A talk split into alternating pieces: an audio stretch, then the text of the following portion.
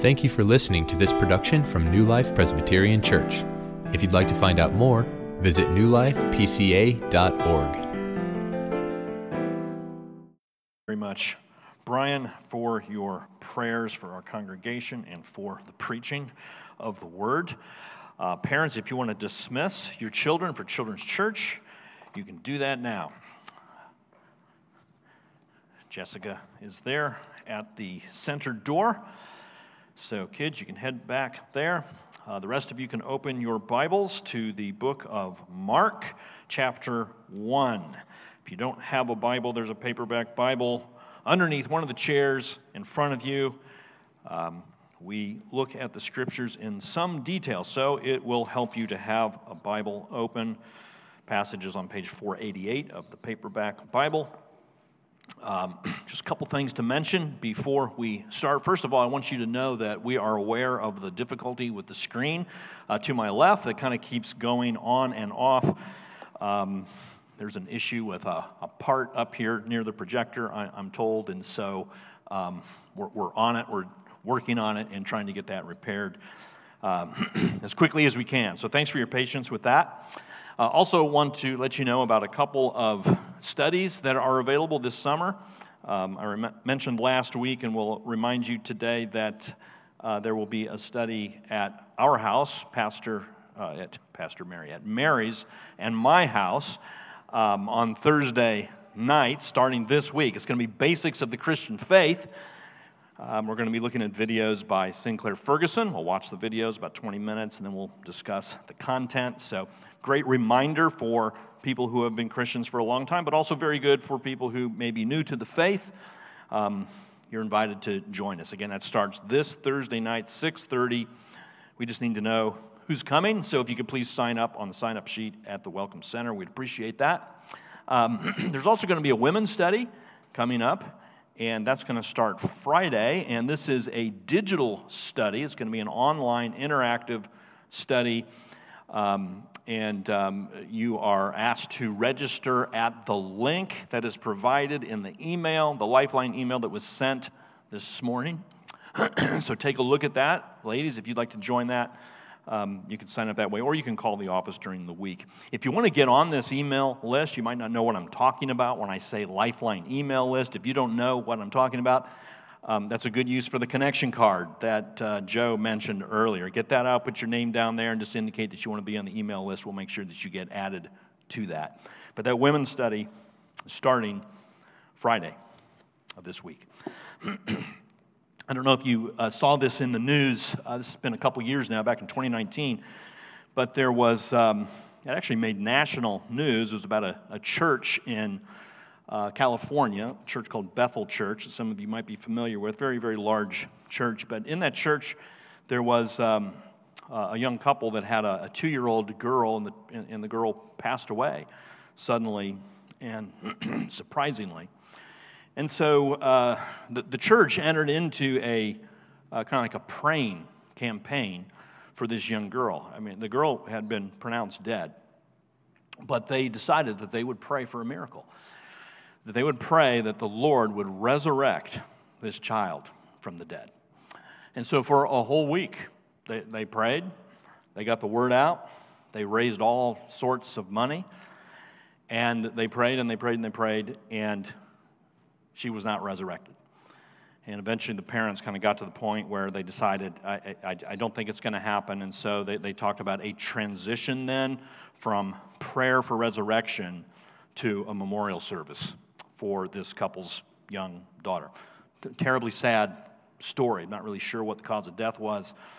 Um, but, but it introduces for us this, this question or this topic of, of healing and miraculous healings and um, what we should really expect with regard to, to healings.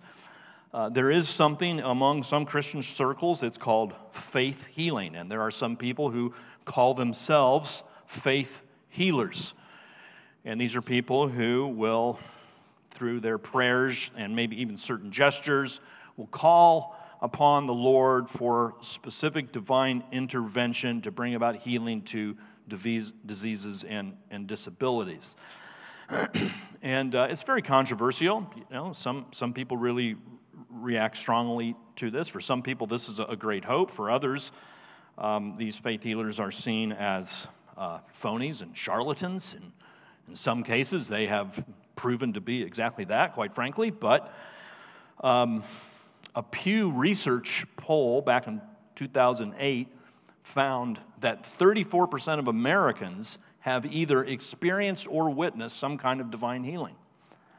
34%, I mean, independent of their religious affiliation. That number goes up among evangelicals to 50%. 50% of evangelicals have experienced or witnessed some kind of divine healing.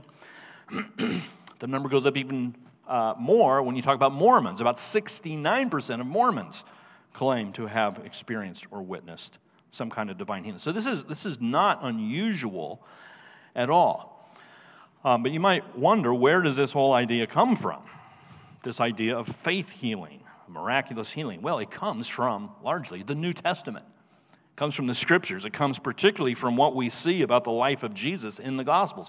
Because Jesus, on many occasions, performed miraculous healings. And that includes the passage that we're looking at today. and so we are continuing here through our series on the book of Mark. We're calling this series The Servant King, referring to Jesus, the Servant King. And last week, you might remember, we talked about Jesus and authority. And we saw Jesus' authority in his teaching. We saw Jesus exercise authority over demons. And we saw Jesus exercise authority over illness. And so, kind of this topic of healing was introduced even last week. well, we're picking up where we left off last week, and these healings are continuing. And so, that's what we're thinking about today. That is Jesus and healing. Jesus and healing. So, if you're able to stand, please do so. And I'm going to read Mark 1, starting at verse 32, again, where we left off last week. And I'll read to the end of the chapter. Mark 1 32. That evening at sundown, they brought to him, that's Jesus, all who were sick or oppressed by demons. And the whole city was gathered together at the door. And he healed many who were sick with various diseases and cast out many demons. And he would not per- permit the demons to speak because they knew him. And rising very early in the morning, while it was still dark, he departed and went out to a desolate place, and there he prayed.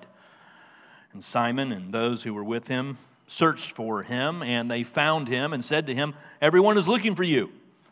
And he said to them, Let us go on to the next town, that I may preach there also, for that is why I came out. And he went throughout all Galilee, preaching in their synagogues and casting out demons.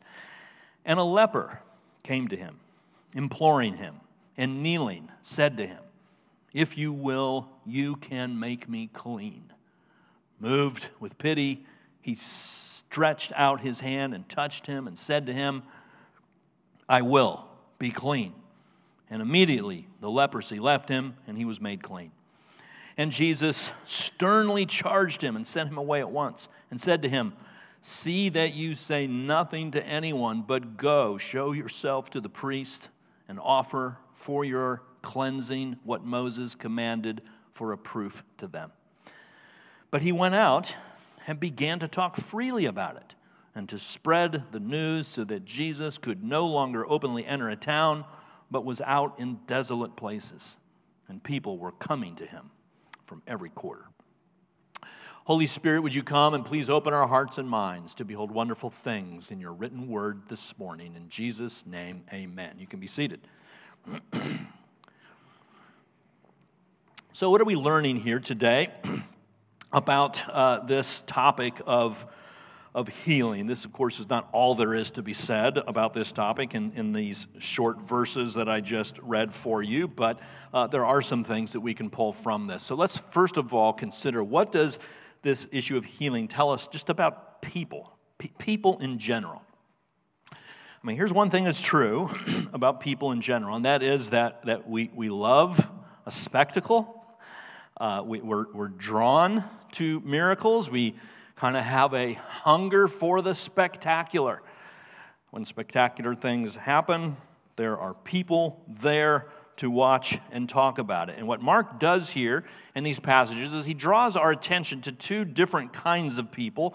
There's just kind of you know, generic crowds of people, and then there's also specifically the disciples. And so, first of all, he, he draws our attention to these, these crowds. So, going to verse 32. That evening, at sundown, they brought to him all who were sick or oppressed by demons. So they, that's just the, the crowds of people are waiting until sundown. Now, the reason why is because, if you remember from last week, this is all taking place on the Sabbath. So on the Sabbath, you're not supposed to do any work. But at sundown, the Sabbath officially ends, probably around 6 p.m. And so people are then able to exercise, to do work, and that would include carrying people, perhaps who couldn't walk, bringing them to a healer like Jesus. And remember from last week, we already saw some of these miraculous healings begin. Remember in the synagogue, Jesus cast this demon out of the man right in front of everybody, so everybody's seen this, very public thing. He also healed Simon Peter's mother in law. That was more of a private thing, but word is getting out that Jesus is a kind of a faith healer. And so people are bringing their sick and demon possessed to him. And the verse 33 even tells us that the whole city was gathered at the door where Jesus was. Of course, that's hyperbole. It's not every single individual in the city.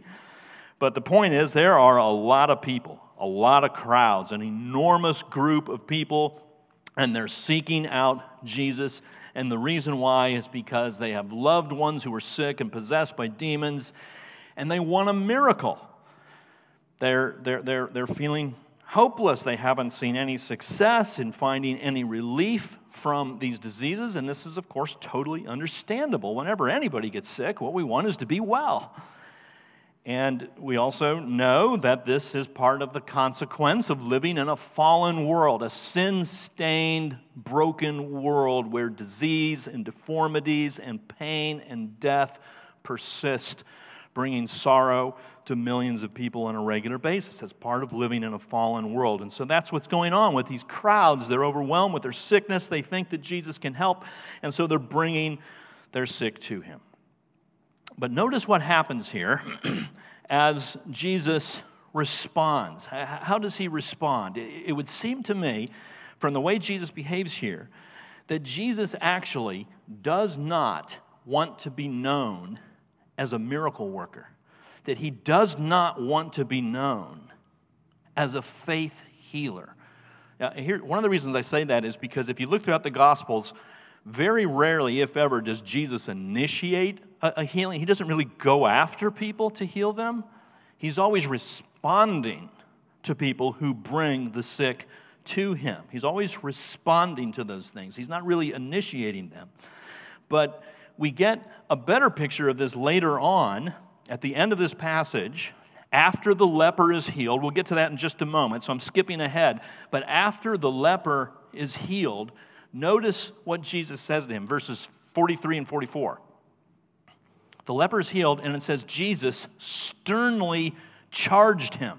That word sternly means he snorted, more literally. What, what this means is that it, it's, a, it, it's a, a very strong, almost a rebuke. That there's almost a sense that Jesus is kind of angry here. So he's just very authoritatively, sternly telling this leper, sending him away, saying to him in verse 44, Don't tell anyone about this. Do not go out spreading all this information to people, telling them that you were miraculously healed, healed by me. Jesus does not want this. Why? Why would this be? Why would Jesus not want the word to be spread like that? and why did he go out and continue to do healings anyway, we might ask? What, what is it that he's concerned about? And, and I think the answer, and the commentators would agree with this, that the reason is because Jesus does not want this excessive, misdirected enthusiasm about who he is and why he's come. He does not want the reputation of a wonder worker. Uh, there's an example of this in John chapter 6. This is after the feeding of the 5,000 uh, a miraculous event in itself. And all these people started coming after Jesus. and Jesus says to him, Truly, truly, you're seeking me not because you saw signs, and that is, he's referring to signs that would indicate that he indeed was the Son of God and the Messiah. He says, You're not coming to me for that reason. You're coming to me because you ate your fill of loaves. You're coming to me because you got a full meal for free. You're coming to me because your hunger's been satisfied. You're coming to me because you got your physical needs met. You're not coming to me because you got your spiritual needs met. And that's very often the case with crowds of people, the masses. They, they, they don't always come to Jesus for the right reasons. That might apply to us as well. And you can see how things go wrong because what happens at the end of the passage, verse 45, what does this leper do? He just completely defies what Jesus told him to do and went out and began to talk freely about it. I mean, how often are we that way, right? You know, I mean, God does something wonderful for us, and we just go right out and disobey before the day is even done. You know, we get what we want, and we go on and live our lives the way we want. He goes out, he begins to talk freely about it, to spread the news, and then what's the result? Jesus could no longer openly enter a town. He was out in desolate places.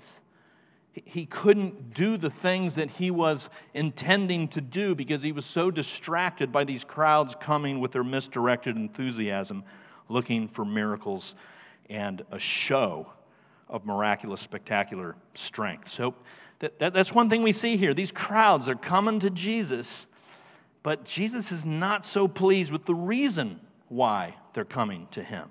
And he wants this to be kind of quiet. But then we also see the disciples uh, this is another example here of the case that I'm making that Jesus really did not want to be known as a faith healer or a miracle worker. Because look at this, going back to verse 35.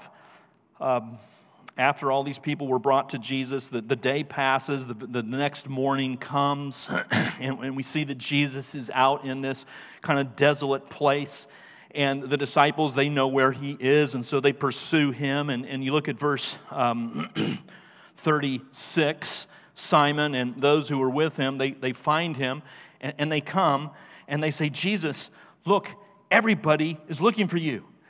There's all these crowds of people out here and, and they want you to do things for them. They want you to heal them. They want to see a miracle. And, and, you can imagine the disciples maybe saying, You know, look, Jesus, we have got to strike while the iron's hot here.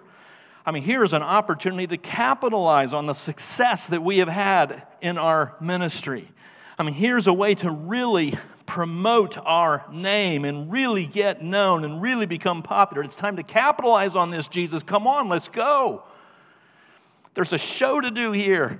You can do more spectacular things. And what does Jesus say? Nah, not interested. I'm not interested in that. Look, look, look what he says.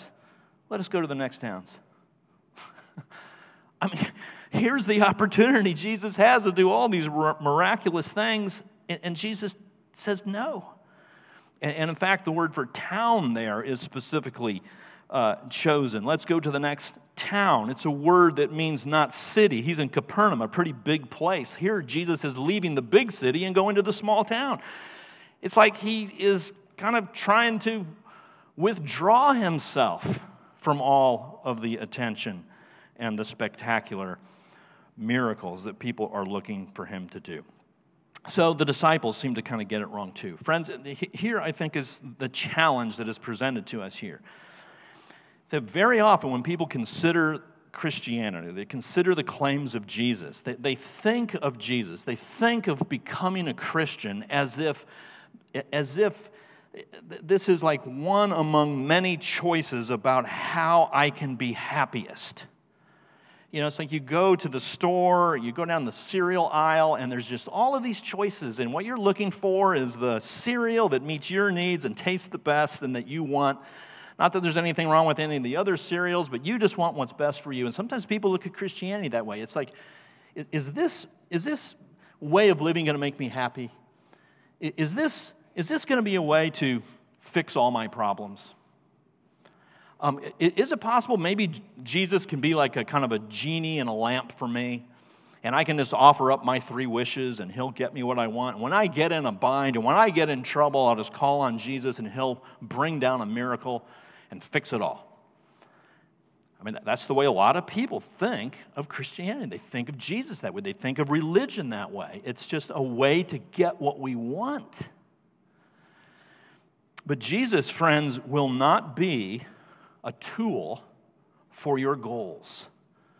Jesus will not be a way for you to accomplish your dreams and aspirations. Jesus is not a means to an end, He is the end. You, you don't use Jesus to get what you want. You come to Jesus because He is what you want. Now, this doesn't mean that Jesus won't fix some of your problems. This doesn't mean that Jesus might not do miraculous things. This doesn't mean that Jesus won't make you happy. I'm not saying that. But I'm saying there are different motivations for why we should consider Christianity. For instance, C.S. Lewis says this I believe in Christianity as, as I believe the sun has risen, not only because I see it, but because by it I see everything else. It's like Christianity is the truth, is what he's saying. Christianity is what makes sense of life. That's why I believe it. Friends, that should be the chief reason you come to be a Christian, is because it's true. You don't have a choice. You are conforming to reality when you become a Christian. Jesus isn't just something that you put in your back pocket to pull out when you have trouble. The wonderful thing about Jesus here in his mercy, you notice, is that he heals people anyway, even when he knows they're coming to him, perhaps with not the best motives. And it says that um, in verse 34, he healed many who were sick with various diseases. That, that's the mercy of Jesus. But, friends, let's be careful about what we're expecting Jesus to do for us. You come to Jesus because you want relationship with the creator of the universe. You come to Jesus because you need your sins wiped away. That's why you come primarily. And we'll see what he does in your life after that. And he might make you very happy, uh, but he might introduce some trouble and difficulty a- as well. And that's one of the biggest dangers of coming to Jesus, expecting him to be a miracle worker, because if the miracles start drying up, you start questioning whether this stuff is even true. That's what we learn about the crowds and why they're coming to Jesus and the effect or the relation this has to healing. So let's consider, secondly, now what healing tells us about the kingdom. What does healing tell us about the kingdom? Remember, uh, a couple of sermons ago, when we opened this series, we saw a very important verse in chapter 1. This kind of sets the tone for the whole Gospel of Mark when Jesus says, The time is fulfilled and the kingdom of God is at hand. Repent and believe the gospel. And so, here, what Jesus is saying is that the kingdom of God is here. With the arrival of Jesus, the kingdom is here. Remember, the kingdom is the sovereign rule of God. The, the kingdom is, is a state of affairs where God is ruling in such a way that righteousness, peace, and justice prevail. And this begins in the hearts of every single person who trusts in Jesus, and then it flows outwardly from us, the church. Remember the diagrams that we saw a few weeks ago? spreads out through the kingdom and influences the whole world so that eventually what we are looking for is a state that's called shalom. This, what Cornelius Plantinga describes as universal flourishing, wholeness, and delight the end of all sorrow and pain and sin that is promised to us in the kingdom as it slowly advances and takes root in our world. And what we're seeing with the healings is Jesus' way of saying the kingdom is here. He's healing as a way of showing that he's turning back, rolling back the forces of evil that have brought sin, sickness, pain, sorrow, death into our world. That's what the healings are really showing. The kingdom is here, the powers of evil are being rolled back. So that's a big part of what Mark is about. Jesus is saying the kingdom is here because I am here. But now here's the question How does that kingdom continue to advance and move forward in the world? How, does that happen? What, what resources do we use for that? I mean, is this like a military thing? You know, we get our armies and we fight non Christian nations? I mean, the church has made that mistake in the past. Is that how the kingdom advances? Does it advance by getting a new emperor on the throne or a new president in the White House and then we know the kingdom will advance? Is that how it happens? Does, does it happen when you win your argument on social media? Is that how the kingdom advances?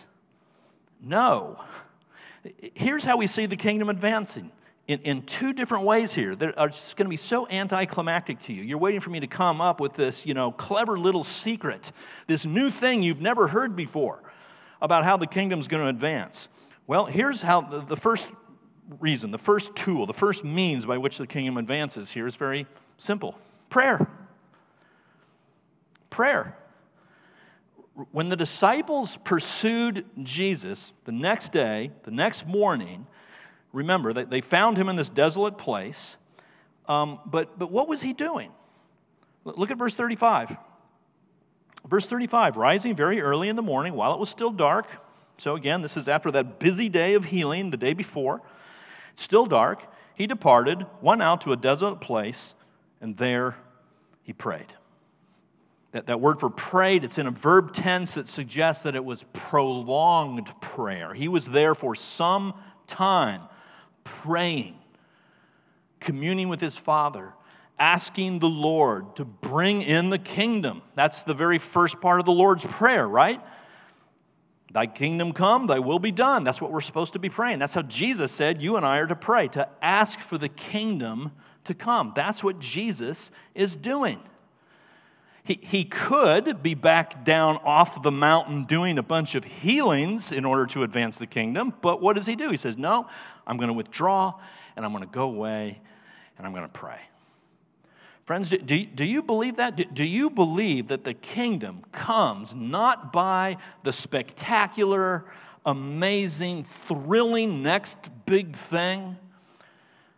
Do you believe instead that the kingdom comes when God's people get on their knees in private and as a community and plead with God for Him to bring it? That's how it comes. This is what Jonathan, Jonathan Edwards said. There is no way that Christians in a private capacity can do so much to promote the work of God and advance the kingdom of Christ as by prayer. Now, I'm not suggesting that healings don't have anything to do with the kingdom. They, they, they, do, as I just said. They're a sign of the arrival of the kingdom. But if it were all about healings, I don't think Jesus would be withdrawing to pray.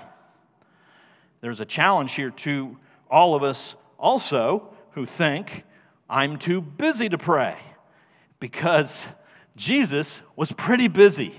The whole city was at his door the night before, and he was healing people all day long. It was a busy day. If there was one person who had the opportunity to offer up the excuse, busy day yesterday, sleeping in today, it wasn't Jesus.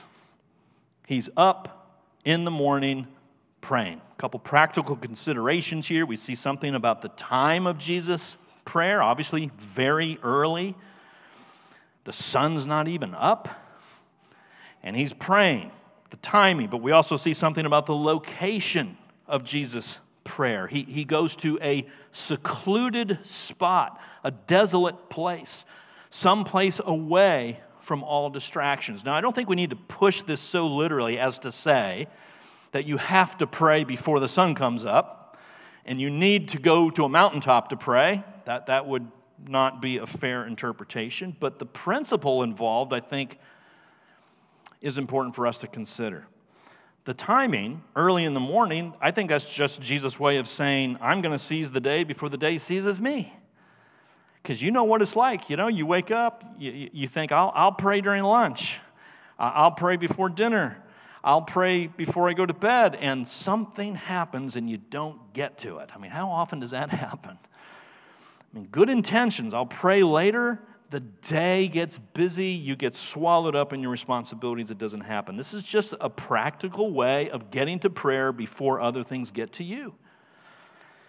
And the location, a secluded spot? No, we don't have to pray on a mountaintop, but you do need to find a place to pray where you're not interrupted. You need quietness to, to pray while you're making dinner, to pray while you're exercising is, is fine. That's good. I mean, you should, and sometimes it feels like that's the only opportunity, but you need to get away. You need to put the cell phone in the other room. You need to be in a place where you're not distracted, so it's just you and God communing together. I mean, if there's anybody we would think who didn't need to pray, it would be Jesus, right? But if he needed to pray, you and I do also. So, uh, here's how the kingdom is sustained by, by prayer. But here's another way the kingdom goes forward it's sustained by prayer and it is proclaimed by preaching. Because when the disciples find Jesus in this place and he, he declines to come down to perform more healings, what, what did he do instead? Look back at verse 38. The disciples say, Everyone's looking for you, Jesus. Jesus says, Nah, let's go on to the next town. Why? That I may preach there. For that is why I came out. That is why I came out. What does he mean? That is why I came out. That's why he came to Capernaum? Or that's why he came into the world in his incarnation? Well, if we look at Luke's account in chapter 4. This is Luke describing the same thing that Mark is talking about, but Luke gives us a little additional information. This is the words of Jesus I must preach the good news of the kingdom of God to the other towns as well, for I was sent for this purpose. So, in Luke's view, what Jesus is saying is that this is why I was sent into the world to preach. I mean, of course, we know that Jesus was sent into the world to go to the cross and die for our sins and be resurrected. He was sent for that purpose, but these two things are not mutually exclusive. He was also sent to preach. That's what Jesus considered to be a main priority of advancing the kingdom. He said, Mark 1:15, the kingdom is here. Believe the gospel. Repent that, that's, that, that was the message of the kingdom. And now, what Jesus is saying here is that's what I want to tell people. I want to proclaim this. I want to go out and tell people to repent and believe the gospel. Apparently, that is a more effective way of bringing in the kingdom than miraculous healings. Preaching the gospel. The scriptures make a repeated testimony of the centrality of preaching. Acts 5, every day in the temple, from house to house, they didn't cease teaching and preaching that the Christ is Jesus. Paul says in Romans 1 I'm eager to preach the gospel to you also who are in Rome, for I'm not ashamed of the gospel. It's the power of God for salvation to everyone who believes. This is what I'm going to preach to you. Can't wait to preach to you. This is why I'm here to preach to you. 2 Timothy, Paul's word to a young minister preach the word. Be ready in season and out of season, when it seems like it's popular and when it doesn't. Always, in other words, don't give up, don't stop preaching. And Peter says also, You have been born again, not of perishable seed, but of imperishable, through the living and abiding word of God. And this word is the good news that was preached to you. This is bad news for people who don't like sermons, for people who resent being preached at. Uh, this is not my idea. I'm a preacher. It might sound like I'm tooting my own horn here. That's not really what I'm doing. I'm just trying to declare to you what the scriptures say. The scriptures make a priority of preaching. Seems so old fashioned, doesn't it? Seems so ineffective. What? The world's going to be changed when someone stands up and says, repent and believe? Really? Well, maybe that's why Paul in 1 Corinthians 1 talks about the folly of what we preach to save those who believe. What God says is that it's the weak things of the world that shame the strong, it's the foolish things of the world that shame the wise. Preaching seems like folly to the world, but is one of the primary means that the kingdom is brought in. Repent and believe the gospel. That's where the kingdom begins.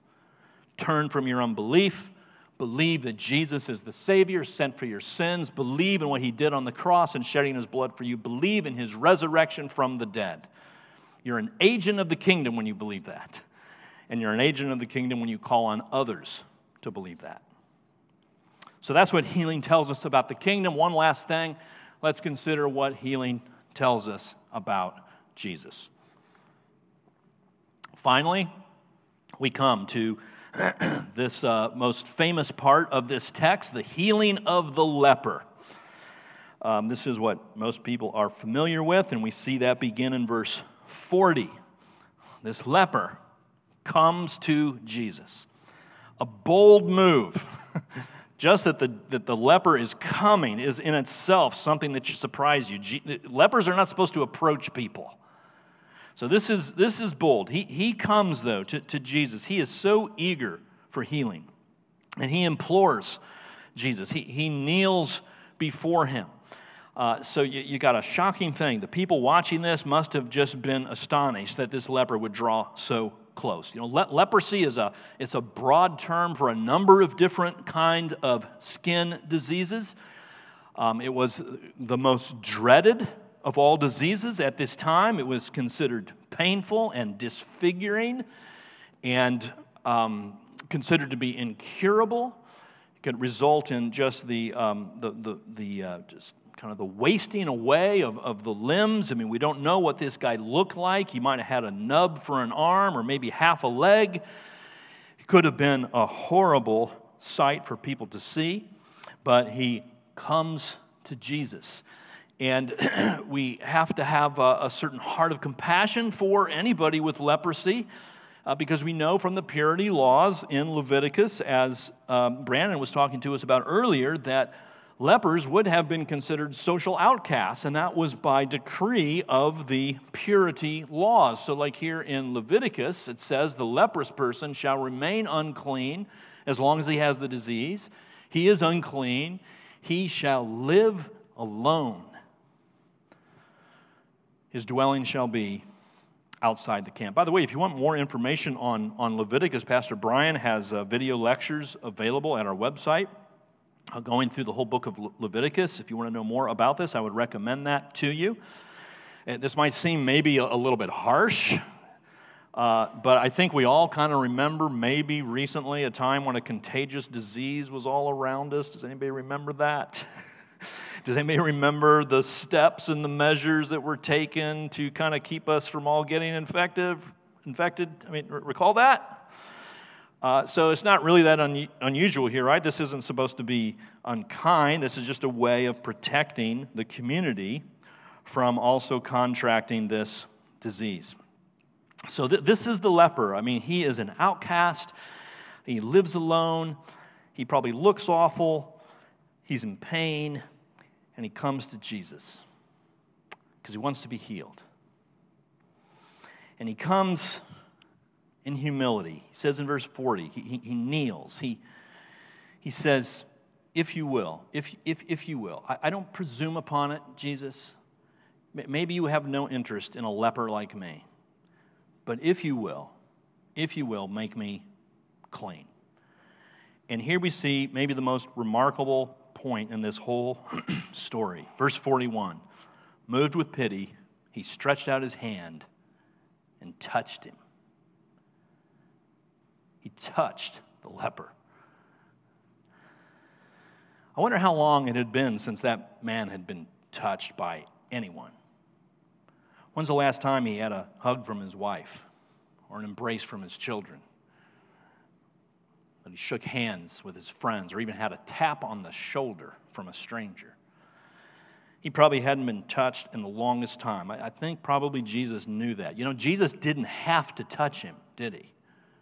I mean, Jesus speaks the word and things happen. He didn't have, it's not like this is some necessary action he needs to take to heal him. It's because Jesus is filled with compassion, knows the man needs a touch, reaches down and touches him. And think of the risk for Jesus, at least what others might have been thinking as they were observing this. Jesus is going to get leprosy. At the very least, Jesus is going to now be regarded as unclean the uncleanness of this leper is going to now be transferred to Jesus, and he's going to be unclean. What is he doing? That might have been what people were thinking, might have been what his disciples were thinking. But something very unusual happens. The very opposite of what everybody was worried about happened. Jesus reaches out and touches him. And although that could have made him unclean, what the touch actually did was make the leper clean. It's like Jesus' holiness and cleanliness and purity just swallowed up the uncleanness of this leper.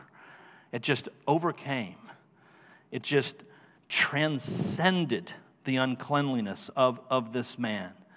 And this gives us this wonderful little peek into the cross. Because at the cross of Jesus, he didn't just take the risk that he might be unclean, he, he willingly became unclean by taking upon him your sin, your filth, your shame, and your guilt. And from that work, gave to you all of his purity and all of his righteousness. It's what we call the great reversal. the leper's uncleanliness did not infect Jesus, his righteousness blessed him. And this is exactly what we see here in 2 Corinthians 5. For our sake, he made Jesus to be sin who knew no sin, so that in him we might become the righteousness of God. What a Savior! What a Savior. Not only giving his righteousness, but meeting that leper where he needed to be met and reaching out and touching him. Friends, I think there's a challenge here for us. And I would just ask you this what kind of risk are you willing to take to serve others? To meet others' needs? Is it your first priority to protect yourself? To make sure you don't get into any trouble? To make sure you don't lose any money? To make sure that you never get ill? To make sure that you're always comfortable? Are, are you always setting up walls and hedges to protect yourself? I mean, Jesus took the risk here. He, he reached out, he, he touched. Will you extend your touch, enter into the mess of other people's lives? Are you willing to do that? Even at the prospect of potential loss. Here's an opportunity we actually have um, coming up this Saturday. Reach Yorktown Food Drive is coming up. New Life has an opportunity to do this twice a year, June and December, so it'll be a while before we can do this. But um, 8:45 to 11 a.m. address is there. I think we need like eight volunteers from New Life. So th- there's an invitation to you to to touch people who are in need. But I want you to notice one last thing here as, as we close. I want you to notice how quickly this leprosy left this man. Verse 42. And, and here's this word that Mark loves, and we see it over and over again. Immediately. Immediately, the leprosy left him. And you know what? When you go to Jesus with your sins and confess them to him and ask him for cleansing, that's exactly how fast your sins are pardoned. Immediately. There is no delay. Jesus doesn't have to think about it and ruminate on it. Immediately, you are clean before him. But, friends, you have to come to him. Just as the leper came to Jesus, you, you have to go to Jesus. You, you have to say to him, Jesus, I'm unclean. My sin makes me filthy in your sight, but I believe that you will make me clean because you have died for me and risen from the dead for me. Will you do it, Jesus? That's what you need to do. And when you go to Jesus like that, you know what he says every time? I will. Be clean. And that's the healing that we all long for the most and that we all need the most. God in heaven, thank you so much for a great Savior, a Savior of mercy, a Savior of compassion. Thank you for a Savior who says to us every time we call out to you for pardon, I will. Lord, would you please make us bold to approach you? And would you help us, O oh Lord, to be a people who are willing to enter into the mess that we see around us, Father, knowing that this is a broken world, but also knowing that your kingdom is advancing and one day universal, flourishing wholeness and delight will be the reality when you come again, Jesus. We long for that time and pray these things in your name. Amen.